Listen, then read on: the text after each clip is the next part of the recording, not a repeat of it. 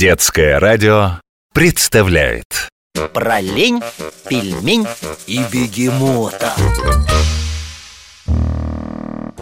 Что рты прозевали? Ворон залетит.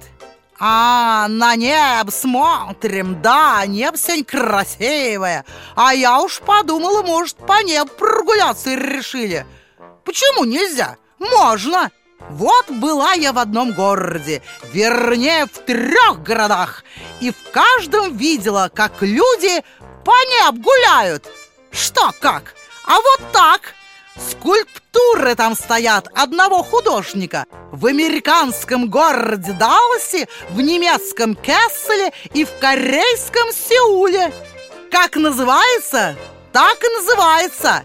Прогулка в небесах в Даллас эта скульптура переехала из Нью-Йорка прямо с выставки. Выставка как закончилась, и решили скульптуру не разбирать, а в красивом месте поставить. Уж больно она всем понравилась. Вот представьте, длинный 30-метровый столб. Только стоит он не прямо, а под небольшим углом, и по нему, как по жердочке вверх, идут люди.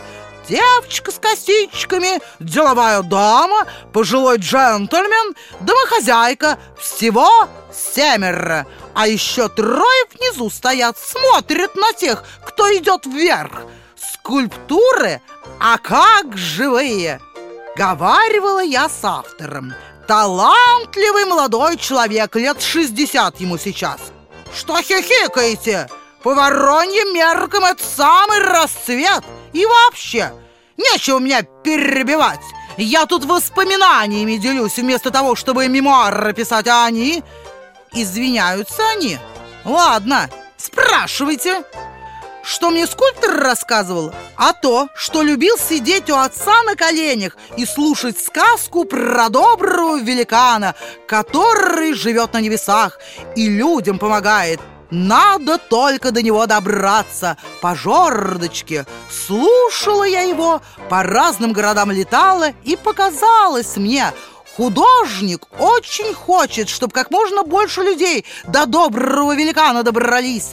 Ведь копии этой скульптуры уже в 30 странах стоят. Где-то к небу идут 10 человек, а где-то всего один. Кстати, надо мне проверить. Может и правда там около верхушки дверь в дом великана. Вдруг он не только людям, но и воронам помогает. Вот еще! Охота вас с собой таскать! Вы летать-то не умеете, оболтусы! Про лень, пельмень и бегемота